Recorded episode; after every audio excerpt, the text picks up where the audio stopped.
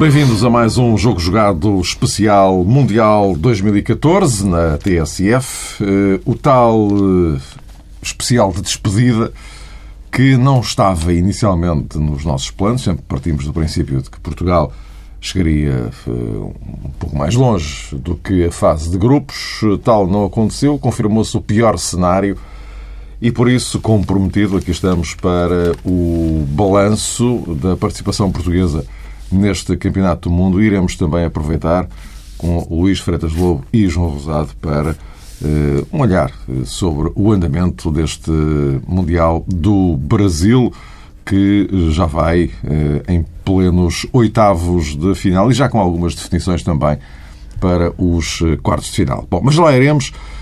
Eh, meus caros, vamos olhar a participação portuguesa, sendo que, eh, nesta altura, já temos eh, alguma contribuição por parte do selecionador nacional, que ontem mesmo, na TV 24, deu uma entrevista com a sua perspectiva sobre esta participação portuguesa.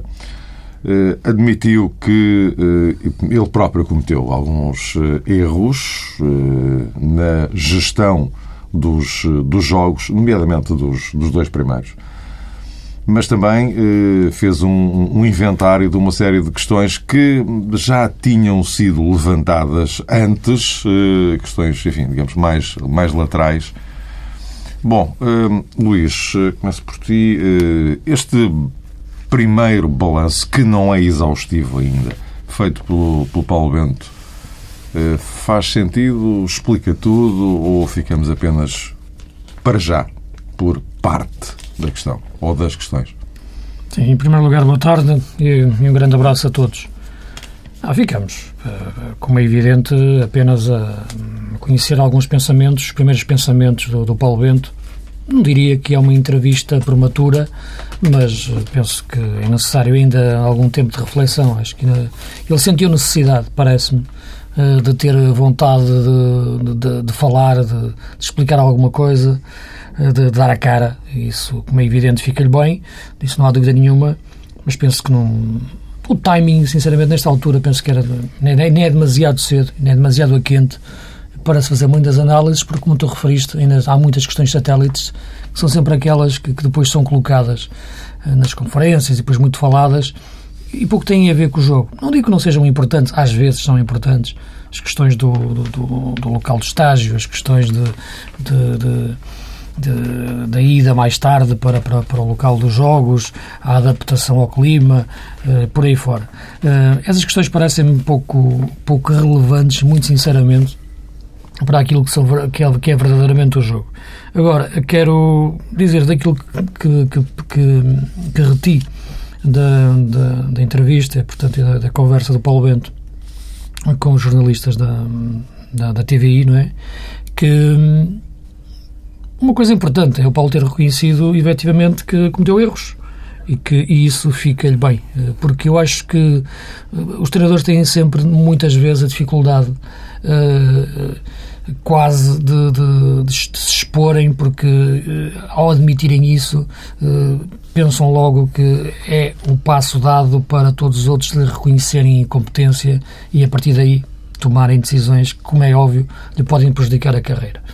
O Paulo Bento não vive com esses fantasmas, nunca, nunca viveu em nenhum momento da sua, da sua vida uh, futebolística e, portanto, não tem problema nenhum em dizer que assumiu o falhanço da campanha e admitiu essencialmente a possibilidade de erros táticos, de interpretação de jogo, de escolha, mas não de planeamento. Podia ter feito instituições mais cedo, se calhar podia ter pensado no jogo de outra maneira, podia ter metido outros jogadores e, portanto, essas é que são as análises que, que aliás, sempre disse aqui, sempre que falamos aqui ao longo destes, destes dias, me pareceram importantes focar e essas sim é que eram a raiz verdadeira para Portugal a não estar a render. Não parece ser tempo, nem, nem, nem, nem já, já não é oportuno resgatar a questão da, da convocatória. Alguns de nós, claro, pensamos em jogadores que não foram convocados na altura e que falamos na altura que falharam a convocatória, estando nos tais 30 que podiam ter sido, ter, ter sido úteis em função das lesões. Mas mesmo assim o Paulo também não teve receio em abordar a questão do Quaresma e dizer que aí foi uma, uma opção dele e continuaria a ter a mesma opção, até por, por aquilo que ele, que ele entende ser um necessário equilíbrio no outro flanco, quando joga o Ronaldo e por aí e por ele jogadores como Nani, Varela e Vieirinha lhe garantiam mais isso.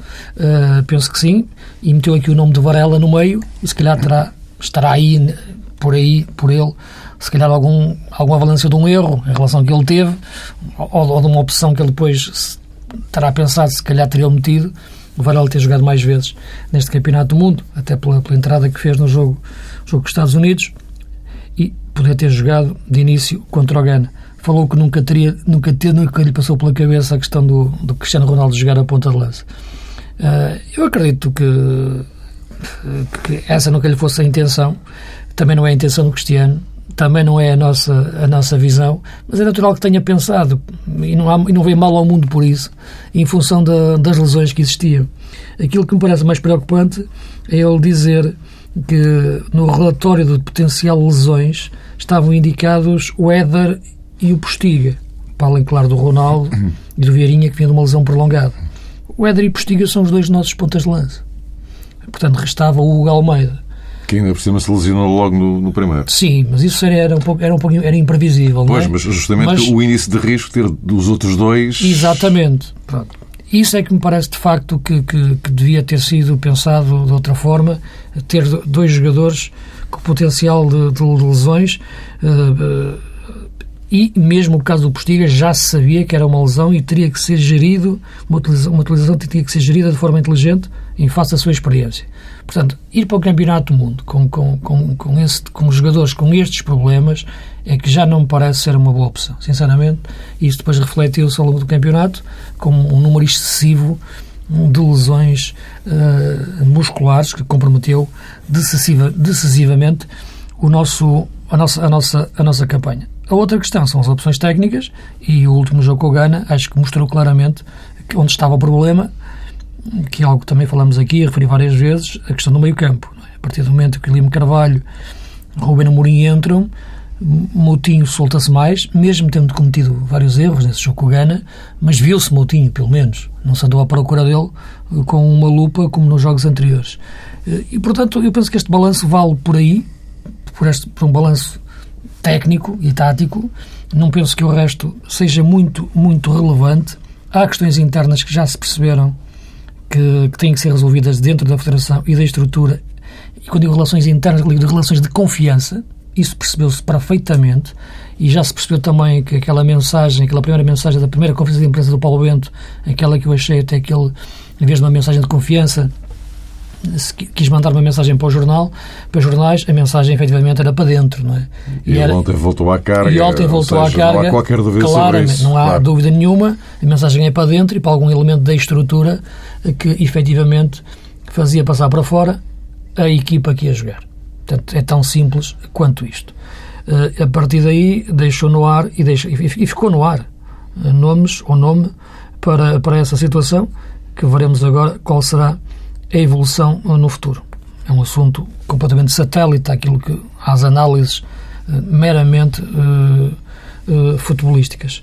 O resto são questões que podemos abordar mais à frente, uhum. mas daria, a palavra ao João sim, agora sim. Para, para, João, também um, para um olhar sobre, análise, é, é? um olhar sobre estas questões e já agora mais, mais uma adenda, porque tu expressaste aqui a absoluta convicção de que face a este cenário o Paulo Bento colocaria lugar à disposição do, do, do Presidente, eh, o que é diferente de se demitir, obviamente, mas eh, ele ontem foi claríssimo. Não, não colocou lugar à disposição, mas percebeu-se claramente, aliás, ele foi muito claro em relação a isso, que havia o convencimento das partes de que havia um contrato feito até 2016 e, portanto, é para cumprir.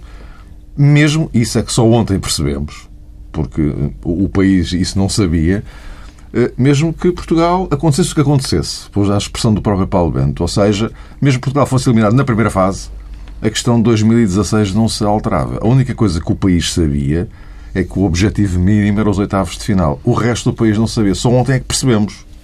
Exato, Mário. É, e essa questão é importante porque, hum, um bocadinho, começando eh, pelo telhado e por esta entrevista de Paulo Bento, em que faz o rescaldo possível da participação portuguesa no Campeonato do Mundo, apetece-me de facto reforçar e cimentar uma opinião que tenho há algum tempo e que se baseia nisto. O, o Paulo Bento da seleção faz-me lembrar eh, o Paulo Bento do Sporting, porque tenho a ideia que foi sempre neste contexto de Campeonato do Mundo, preparação para o Campeonato do Mundo e depois de presença no Brasil, para já não falarmos, enfim, no estágio que foi feito eh, num primeiro momento eh, nos Estados Unidos, já do outro lado do Atlântico, mas parece-me que foi um homem desacompanhado ou, no mínimo, mal aconselhado. As intervenções eh, de Paulo Bento nunca foram eh, condizentes com aquilo que determinados jogadores disseram e, sobretudo, nunca foram declarações que representassem um sentido único para a seleção nacional. Paulo Bento, quando se expressou da forma como se expressou antes do jogo com os Estados Unidos, deu logo a entender que na Federação Portuguesa de Futebol, ou melhor, na equipa, existiam realmente problemas, não sei se de caráter disciplinar, se de outra índole, e aqui obviamente temos que associar as chamadas eh, fugas de informação, que estavam a perturbar muitíssimo depois a elaboração estratégica dos jogos e a preparação para os jogos da equipa portuguesa. E nós sabemos como Paulo Bento é um homem que gosta de cuidar bem das matérias eh, disciplinares, ou seja, não consente que ninguém, enfim, se desvie da rota, por isso no passado existiram os casos, sobretudo com Ricardo Carvalho, mas também com Dani, o jogador do, do Zenit, e quando isso representa um aumento perturbador para Paulo Bento, parece-me que fica, eh, enquanto treinador, eh, bastante perturbado e influenciado. Já não consegue uh, citando o capitão da equipa nacional, dar os 100%.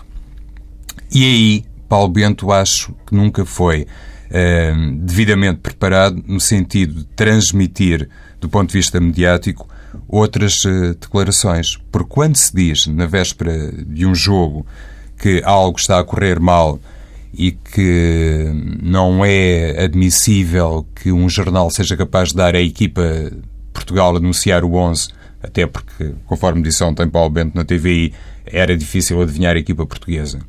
Quando se diz que eh, a equipa tem que revelar um grande espírito, uma grande solidariedade e tem que ser uma equipa de homens, automaticamente Paulo Bento está a reconhecer em plena fase da competição determinados erros e determinadas eh, brechas na estrutura que não podem ser assumidas naquele momento.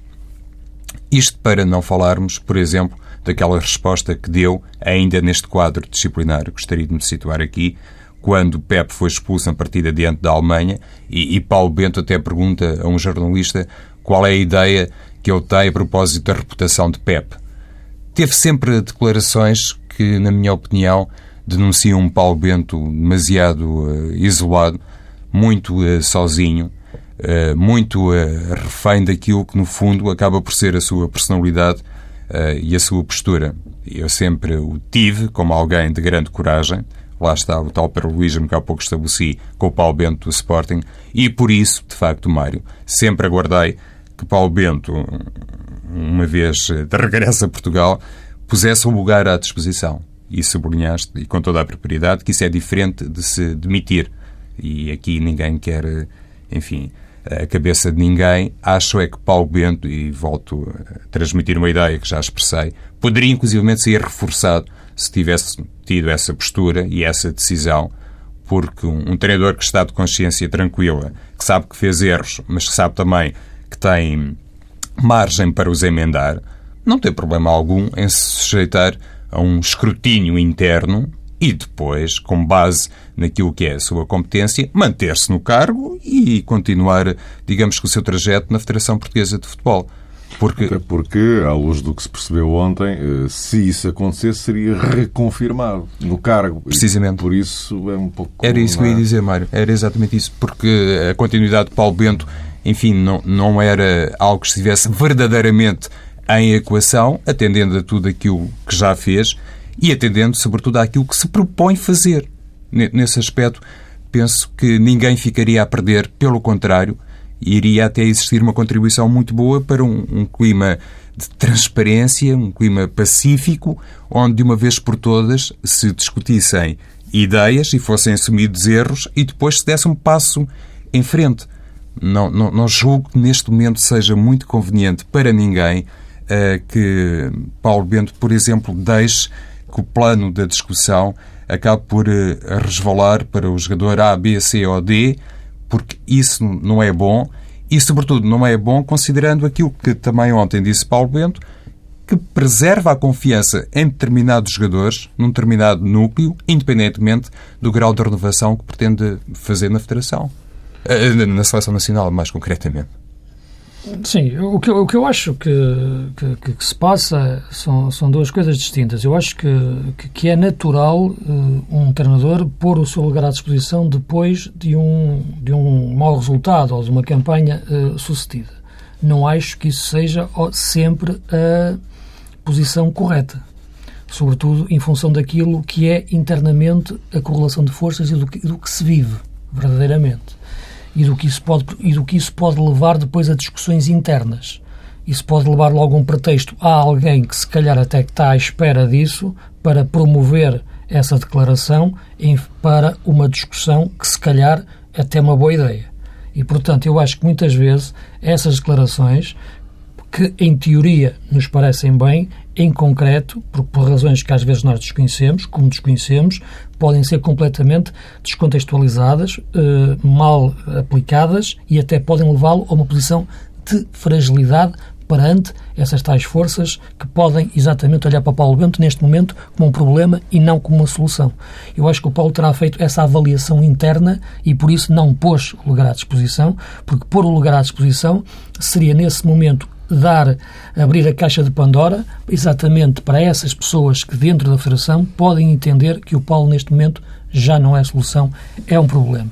Penso que isso se terá, se terá passado. E a forma como ele fala, e se refere muitas vezes uh, às questões internas, e fala sempre no Presidente, e que o Presidente teve sempre o seu apoio, e também, claro, acredito, não tenho dúvidas, uh, o João Pinto e o, e o, e o Vice-Presidente Humberto Coelho, na forma como falou naquela conversa de imprensa, que eu até achei extemporânea, uh, no Brasil, que tem esse apoio. Agora, os conselheiros do Presidente uh, não são só uh, estes dois homens do futebol que eu falei. Há muitas mais pessoas à volta. E o Paulo Bento, como eu, como, como eu conheço, não lhes quer dar armas, não lhes quer dar nem água, quanto mais, quanto mais armas para, para lhes pararem algum tiro. E, portanto, ele assumiu perfeitamente os erros que cometeu tático-técnicos, falou de futebol, e de falar de, para falar de futebol com ele é preciso também saber falar de futebol, não é só fazer contas e, e, calendários e inventar provas internacionais, é saber falar de futebol, que é uma coisa completamente diferente. O que dentro da Federação não é assim tão fácil, tirando das as pessoas que eu falei, e portanto ele não quis dar essas armas, falou só de futebol. Depois, não tem problema nenhum em responder às questões logísticas, penso que esclareceu, e, e portanto, a partir daí, uh, a discussão em, eh, em, torno do futuro é uma discussão que está em aberto e que teremos com, com, certeza a oportunidade para falar. Não acredito muito em renovações, já o disse, o que eu acredito é em reconstruções. Não vejo gerações a suceder a gerações. Acho que uma geração é o número de jogadores que jogam uh, uh, dado dado, num determinado dado de tempo uh, estão em atividade, podem ter 21 anos, como 31, dificilmente tu apanhas uma geração de 22, 23 que faz uma seleção, portanto, a geração é os jogadores que estão a jogar naquele momento, portanto, tenho dificuldades em entender essa, essa, essa forma como, como, se, como se tira jogadores de, de, de, um núcleo e de repente entram outros, porque isso é um momento, e quando digo momento, não é o jogo a jogo, são os dois anos que me deiam cada convocatória ou cada qualificação para o Mundial, dois anos europeu, dois anos Mundial, dois anos europeu. Em cada dois anos, detectar ali um núcleo de 27, 28 jogadores, mais três guarda-redes selecionáveis, convocáveis, que vai ser o teu plantel, quase como tu fosse um treinador de clube e depois, esporadicamente, ao longo de dois anos, vais fazendo contratações em função daqueles jogadores que de repente aparecem e são importantes meter nesse núcleo. É isso que eu acho, independentemente da idade que tenham. Portanto, eu não vejo nunca uh, que, que, essa necessidade agora tem de se renovar porque há jogadores que acabaram. Eu acho que não. Os jogadores, enquanto estiverem em atividade, estão a jogar e são selecionáveis, na, na, minha, na minha opinião. E, portanto, eu penso que o Paulo Bento, a partir daí, nesse, nesse caso, é uma discussão que se pode ter mais em concreto em relação a isso, que é a reconstrução e não a renovação. É, agora, agora internamente, Mário, só para terminar, diz, diz. que é muito importante, é que o Paulo Bento não anda a dormir. O Paulo Bento pode ser parecido com o Paulo Bento do Sporting por uma razão muito simples, é porque é a mesma pessoa e tem a mesma personalidade. E eu estou perfeitamente à vontade, porque aqui já critiquei várias vezes o Paulo Bento. Já critiquei algumas posturas dele, algumas afirmações nas conferências de imprensa quase descontextualizadas. Já critiquei também até algumas opções táticas. Portanto, estou à vontade para agora dizer que acho que a sua leitura e a sua forma de estar é a mais indicada. E a forma de gerir a situação. Ele sabe bem o que se passa lá dentro. E eu já lhe disse várias vezes, já lhe disse mesmo olhos nos olhos em várias, em várias conversas e conferências que tivemos e programas, que há momentos em que tem que se dizer exatamente o que é que se pensa das pessoas que trabalham connosco. Tem que se dizer, claramente. Não, podemos, não podemos falar só. O treinador é sempre julgado pelos resultados. É verdade. Como ele disse, é verdade. Mas os seus pensamentos ultrapassam a bola bater no poste, ou o golo, ou o penalti, ou, ou, ou, ou o trinco ser, ser, ser um jogador ou outro. Ele tem que dizer verdadeiramente o que pensa das pessoas que estão à volta e de tudo aquilo que faz uma seleção. Não são só 11 jogadores que fazem uma seleção, embora eu acho que esta seleção, como eu já disse, e disse sempre aqui, e digo há anos, o valor desta geração é esta. Não é mais do que esta. É o fase de grupo do Campeonato do Mundo e, a correr bem, num bom grupo, passar aos oitavos de final. Sempre te disse, e esta é uma discussão que sempre tive, tive com o João, que esta nossa geração de jogadores, e quando digo geração, estou a falar do núcleo de jogadores selecionáveis, não pode ir mais longe do que isto. Pode ir mais longe quando o Ronaldo está, de facto, num grande momento de forma e está sobredimensionado. Se o Ronaldo estivesse fisicamente nas condições que está agora no jogo com a Suécia, nós não tínhamos ido ao Mundial. O Ronaldo não fazia aqueles arranques demolidores que arrebentou com os suecos lá. Não, não fazia. Travava, tentava fintar, tentava segurar, tentava passar e a jogada acabava. Portanto, o Ronaldo leva o futebol português, a equipa portuguesa, para um nível que ela neste momento não tem.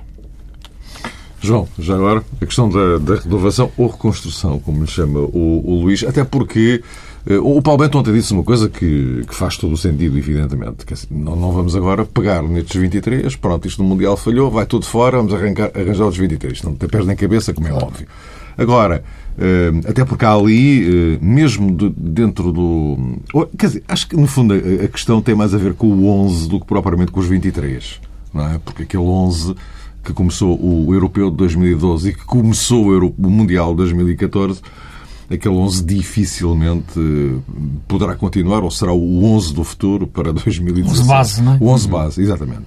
Agora, é evidente que é, é, é impensável, eh, já não falo do Ronaldo, evidentemente, mas é impensável eh, pôr de lado o, o, o Motinho, pôr de lado o, o Nani, o Coentrão, o Pepe, assim, tocou, isto não interessa.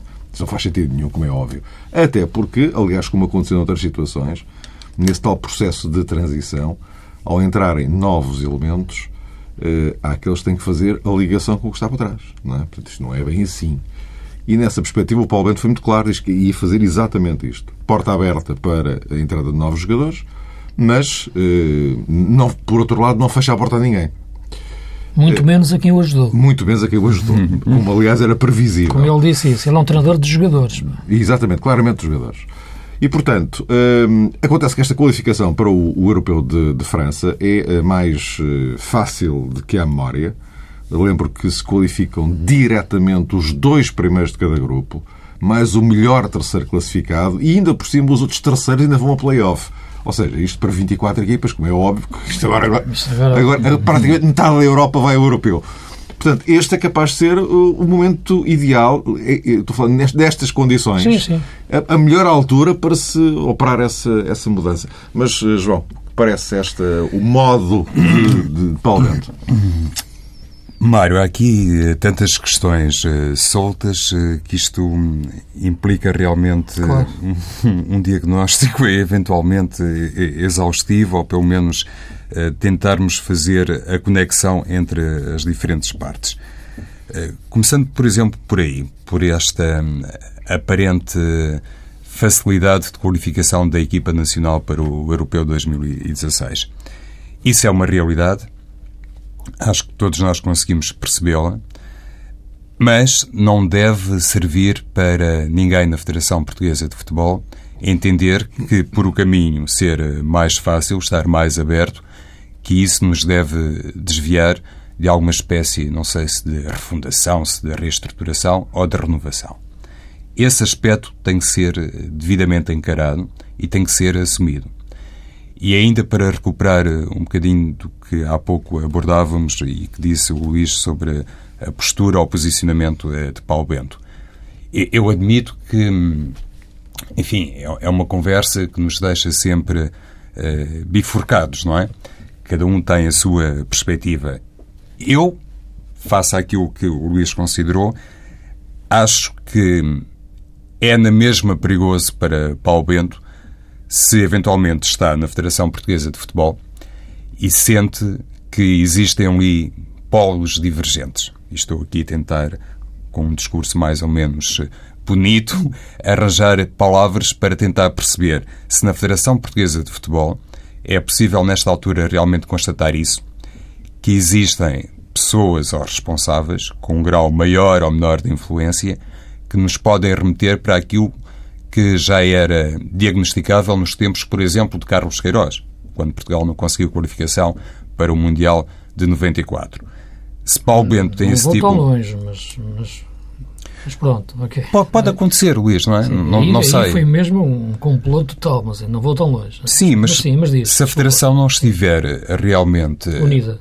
unida e, sobretudo, se existirem pessoas que podem ter essa capacidade para perturbar o caminho ou o percurso de alguém que é só, entre aspas, o responsável técnico maior pela Federação Portuguesa de Futebol ou na Federação Portuguesa de Futebol, eu acho que esse quadro, se ele neste momento pode ser desenhado, representa um território perigoso. E Paulo Bento não deveria um, contribuir para ele, ainda que tentando combatê-lo.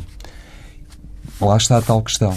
Deveria existir, nesta altura, uh, sem ninguém pretender fazer uh, sangue, deveria existir a capacidade para se apontarem os nomes aos responsáveis, para se fazer este reset federativo, perceber o que é que foi feito de mal no Campeonato do Mundo e, sobretudo, alterar o que tem que ser alterado, inclusive fora da, da, da esfera do Departamento Técnico, é aí que eu quero chegar, para que a Federação fique mais apetrechada e, sobretudo, como dizia o Luís, mais unida. Isso é que era importante. Porque estar a camuflar determinadas situações ou combatê-las internamente sem isso ser devidamente exteriorizado, eu acho que não serve a ninguém, à exceção, como é evidente, de quem tem interesse próprio na matéria, mas que provavelmente não está interessado na evolução do futebol português. Porque a Federação Portuguesa de Futebol e a Seleção Nacional, por muito que as coisas tenham mudado, e aqui se calhar, não sei se temos tempo, Mário, valia a pena fazer um enquadramento daquela declaração de Pepe, mas por muito que tenha mudado na relação entre os jogadores de seleção e depois eh, com os próprios adeptos, a equipa nacional não é um clube.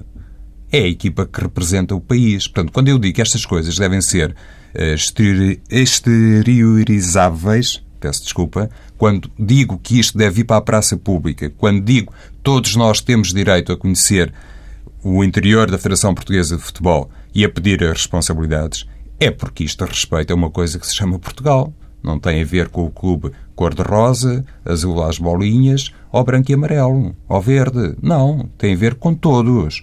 Por isso é que a seleção uh, vai tomar um chazinho como os pastéis de nata com o Presidente da República e por isso é que há bandeiras nas janelas. E eu acho que Paulo Bento poderia, neste âmbito, ter um contributo uh, diferente, mas obviamente que aceito, uh, digamos que a outra forma como ele se posicionou e, e, o Luís dizia que se calhar isso é uma forma de combater internamente. Eu tenho uma opinião que, que, para um clima de transparência total e, sobretudo, para cuidar da evolução, era preferível pôr as cartas todas eh, na mesa.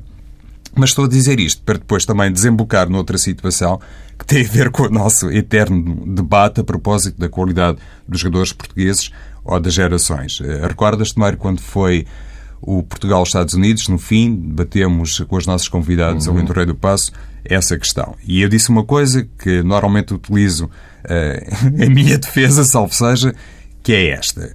se, por exemplo, todos os campeonatos fossem sujeitos a uma regra em que só poderiam jogar jogadores nacionais, eu acho que Portugal teria o melhor ou dos melhores campeonatos uh, do mundo. Se em Portugal só pudessem jogar portugueses, em Espanha, mas aceito que alguém me diga, não, eu acho que, por exemplo, o campeonato francês seria mais rico tecnicamente e noutros planos não há provas que sustentem uma tese em detrimento de outra, até porque esta realidade, como todos nós sabemos, eh, jamais foi eh, vista.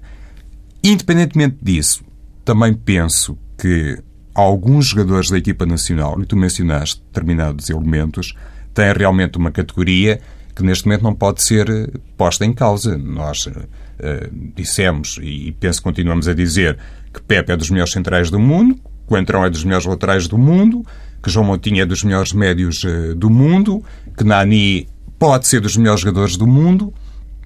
Enfim, uh, e, e, e, o Luís, que é uma pessoa que fala sobre futebol, se calhar entenderá um pouco mais facilmente o que eu vou dizer. Nós aqui não temos capacidade, eu falo por mim, para lidar com esses campeões mundiais da incoerência. Quer dizer, depois de um jogo ou depois de três jogos, se calhar já são capazes de dizer que, afinal de contas, o Coentrão, eh, como lateral, vale zero, ou que o Pepe, como central, vale zero, ou o Moutinho desaprendeu de jogar futebol, que afinal não é aquele jogador eh, esplendoroso, não é aquele motorzinho que toda a gente eh, gostava de elogiar. Onde é que eu quero chegar, mais uma vez, e tentando apressar o meu raciocínio, é que uma equipa de futebol e, e, já no outro programa falei de alguns exemplos neste Campeonato do Mundo. Olha, por exemplo, a Costa Rica que se mantém em prova, a própria Grécia, os, os Estados Unidos também são um exemplo. Uma equipa de futebol tem que ser devidamente elaborada e preparada e pode realmente a, a soma das partes resultar num coletivo mais forte que propriamente analisando cada jogador per si. Nesse aspecto eu não estou desconfiado da matéria-prima nacional. E, e, e, se quiseres, Mário, em certa medida, enfim, eu se estivesse na equipa o Messi, o Neymar e o Ronaldo, eu se calhar como treinador era campeão do mundo. O, o desafio está em fazer de determinados uh, jogadores uma equipa forte e uma equipa competente. E eu, uh, agora é que vou mesmo terminar, uh, pelo menos nesta fase, olhando para os jogadores que ficaram de fora da equipa portuguesa, e nós falamos aqui de alguns casos, o Antunes, o Silvio, o Miguel Lopes, a situação do Manuel Fernandes é um bocadinho diferente. Já falámos da situação disciplinar do Dani. Houve o caso de Tiago, que renunciou à equipa nacional. Uh, Nelson Oliveira também ficou de fora. Ricardo Quaresma também ficou de fora. Eu consigo encontrar aqui um plano de sustentação para essa renovação da equipa nacional que, para mim, atesta competência e atesta qualidade. Não, não temos assim um campo de recrutamento também tão escasso, não é verdade? E, e, e, só citei estes nomes para tentar também troncar um bocadinho o que disse o Luís a propósito daquilo que tem a ver com a qualidade que não pode ser lida exclusivamente à luz das idades dos jogadores. Eu falei aqui em jogadores já com rodagem, sim, não é, sim, Luís? Não, não são propriamente sim, jovens. Sim. A questão aqui não é exatamente o BI. Não, não é. é, é também mas, gostaria amigos, de sublinhar isso. É, nós já não temos muito tempo, eh, mas eu gostaria de, eh, de saber, assim, em síntese, nesta fase do, do, do Mundial, em quem é que vocês continuariam a apostar?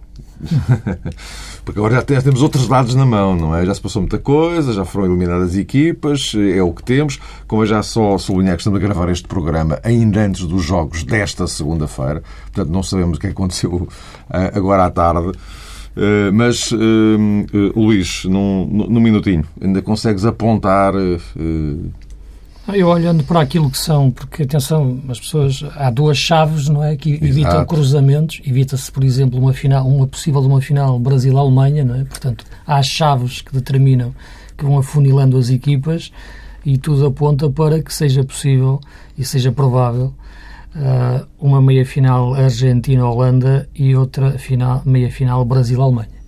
Uh, e a partir daí podes ter eh, qualquer tipo de final. Tudo pode acontecer. Agora, é acho que, de facto, nestes oitavos de final, o momento mais emocionante foi como o Brasil conseguiu salvar o seu campeonato do mundo eh, com aquela bola à barra do Pinilha no último minuto. O e minuto depois, 118. exatamente. E depois com os penaltis a seguir, que foram, de facto, dramáticos. João, em, por onde é que tu apontas, uh, olhando ao que temos? Para uma final realmente eh, Brasil-Argentina, ao gosto daquilo que seria provavelmente uh, o, desejo e as expectativas dos altos responsáveis da FIFA, concretamente aqueles que também têm sempre um olhar mais atento para a realidade do futebol sul-americano. De qualquer forma, o Brasil tem aqui um duro teste diante da Colômbia, não é? Que está a uhum. fazer um, um campeonato fantástico. É, é, é, um duelo muito amarelo. Com mas... Ramos a tornar-se a figura do Mundial. Grande, Quem diria, grande, não é? Grande jogador. Quem diria? Eu, eu na última quarta-feira disse isso, Mário. Para mim era o melhor sim, jogador sim, do exato, mundo sim, sim, neste momento. E, e acho que está a confirmar, também sustentado por uma equipa muito forte. Mas achas que a Argentina passa a Holanda, não é? Pois, que se calhar Epá, esta, esta, Holanda, esta, esta Holanda, tem tudo aquilo de mal que faz ganhar as equipas. Pá. Mas eu ia dizer, Luís, Luís, a propósito da Argentina e do Brasil. Entende? Tudo aquilo de mal, não me enganei agora a falar, não é? Exato, Sim. Exato. Tudo aquilo de mal que faz ganhar. Que esteticamente, não é? Não é? Para não, não ser capaz agora, de, de okay. momento, de arranjar melhor termo, também a Argentina e o Brasil não estão a fazer um futebol esplendoroso. Mas isto no Campeonato do Mundo normalmente conduz aqui à final, um bocadinho ao estilo dos germânicos. Vamos é. lá ver se será assim não ou não. Não é a primeira vez, não será a última, de certeza. Não. Meus caros amigos, uh, boas férias. Vamos continuar a acompanhar calmamente este, esta ponta final um do Mundial, já, já sem Portugal. O jogo jogado vai regressar no dia 18 de agosto, ou seja, precisamente no arranque do Campeonato Nacional da próxima temporada, entendamos. Um abraço okay. para todos, boas férias. Um abraço.